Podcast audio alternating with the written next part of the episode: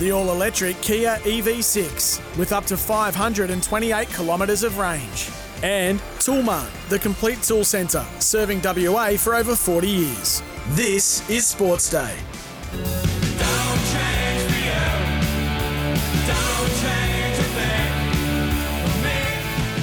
Yeah, hi everyone. Welcome to Sports Day WA.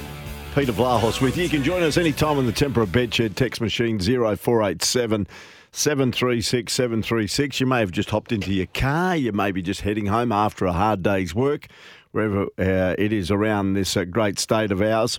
And you're just wondering how the AFL trade period ended just a short time ago. Jimmy Williams is going to join us in just a moment for the good oil for Cobram Estate, premium Australian extra virgin olive oil. But two very high profile managers uh, spoke today on AFL Trade Radio. And one was Jason Dover, who I've got a very high regard for in relation to the way he conducts his affairs. And I know a lot of the players do respect him.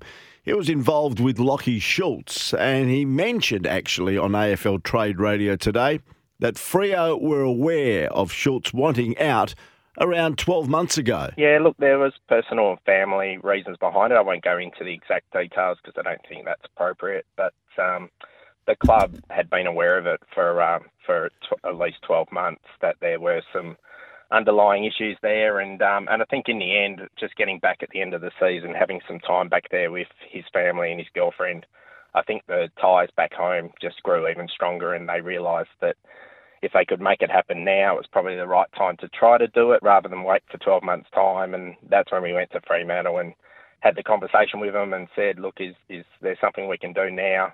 If there is and we can deliver you better value than you'd get in 12 months' time as a free agent with Lachie, is it something you'd look at and consider doing with us?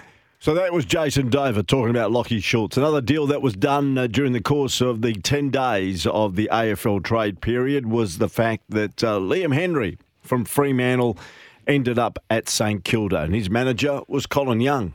It was pretty, actually, it was really good this year because. Um, obviously uh, Liam was out of contract, and we'd had conversations.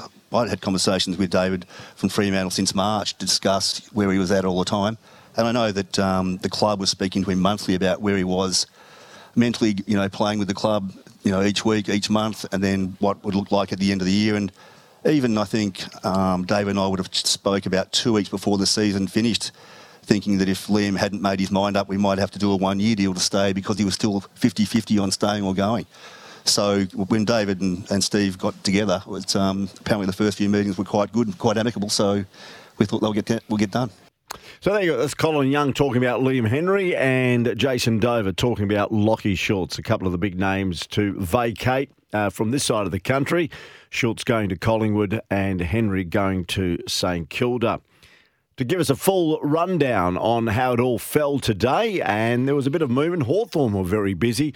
Jimmy Williams, the executive producer of Sports Day WA for Continental Tires, who sponsored AFL Trade Radio, has the last and final update on uh, the trade period today. Jimmy. Been so many moves, Pete. I'll start with the first one and go through them all for the audience. Uh, Ivan Soldo has gone from Richmond to Port Adelaide. Uh, the deal that was spoken about for much of yesterday, Jack Ginnivan is now officially a Hawthorn player. He goes there. Uh, a big change of picks involved in that one. The other player to move clubs today was Jordan Sweet going from the Western Bulldogs to the Power. Finally, after a lot of toing and froing, Port and Geelong were able to get a deal done over Esava Ratugolea. So the big Fijian is now a Port Adelaide player. Uh, Carlton have added Elijah Hollands, so they've already got Ollie Hollands. They mm-hmm. now have his brother Elijah in a deal with the Gold Coast. Uh, the Tigers got their hands on Jacob Koschitzke, uh, so he's gone from Hawthorn to Richmond. St Kilda uh, have given away Jack Billings to Melbourne in exchange for a future third rounder. Now, those that weren't listening to Sports Day or those that just love the, the draft history, Jack Billings was formerly taken in front of Marcus Bontempelli all those years ago. So uh, a, a, bad result for St Kilda in the long term there. Jack Gunston is now back at Hawthorn after a short stint. Second coming. At the Brisbane Lions Footy Club. Mabior Chol has landed at Hawthorn. They had six deals today, if you can believe that. So Gold Coast and Hawthorn getting that deal done for Chol. And a very late one, which got done right before deadline. Uh, Xavier Duursma, officially an Essendon bomber. Brandon Zerk Thatcher involved with a couple of pick swaps in there. He is heading to Port Adelaide. So they've got the Sava Ratugolea, uh, Brandon Zerk Thatcher, a couple of uh, defenders down there next year. Uh, and this one was an interesting one because there was some confusion over what Essendon had to do with Massimo D'Ambrosio. He's now a Hawthorn player. So Essendon have executed that trade. They were under the impression uh, that Hawthorn had to actually execute the trade. The Hawks thought that he could go to the club as a delisted free agent. So there was some clarity sought by Essendon and Adrian Dodoro. And Mass D'Ambrosio is now a Hawthorn player. So plenty of players moving on the final day of the AFL trade period, Pete. Good on you, Jimmy. Thanks for bringing us up today. There you go for Cobram Estate. Uh, the major story today Australia's most awarded extra virgin olive oil, grown, harvested, and first cold pressed in northern Victoria. Now, there was a huge upset in the uh, World Cup uh, cricket competition last night as he played in India. Have a listen to this the Netherlands defeating South Africa. Two balls away, or maybe one ball away, Netherlands. It's gloved it, and the catch has been taken. That's a win for Netherlands. We've just witnessed one of the major upsets in 50 overs cricket and World Cup 2. Well, there you go. Now, we're going to speak to Ryan Campbell shortly. Uh, Campbell uh, took over as the head coach of the Dutch national team in January of 2017 and was there until December 2022. And he's worked diligently to make the Netherlands uh, a very respected uh, football, or I should say football, uh, cricket nation. The last night, the previously unbeaten South African team succumbed to the Dutch for a second time in less than 12 months. The Netherlands claimed another momentous uh, upset over the Proteas at this World Cup. If you recall, last November, the Netherlands' shock win in Adelaide dumped South Africa out of the T20 World Cup. And of course, last night, they crashed to a 38 run defeat in the 50 over equivalent. So we're going to speak to Ryan Campbell very shortly. Even though now he is the head coach of Durham, he got a three year contract at the end It'll take him to the end of the 2025 season. Uh, he's currently now coaching in the UK, but it had uh, a huge attachment to the Netherlands. And we'll speak to Ryan Campbell about uh, that victory last night uh, in a little while. As well as that, there was a bit more history being made in cricket today, and we're going to focus on that as well because we're going to speak to Claire Polosak. You're saying, who's Claire? Well, let me tell you about Claire. History will be made next month at the WACA ground when WA take on South Australia in a Sheffield Shield match. And Claire Polosak, and together with Eloise Sheridan, will become the first women to umpire Sheffield Shield matches in a move that will continue to break down barriers.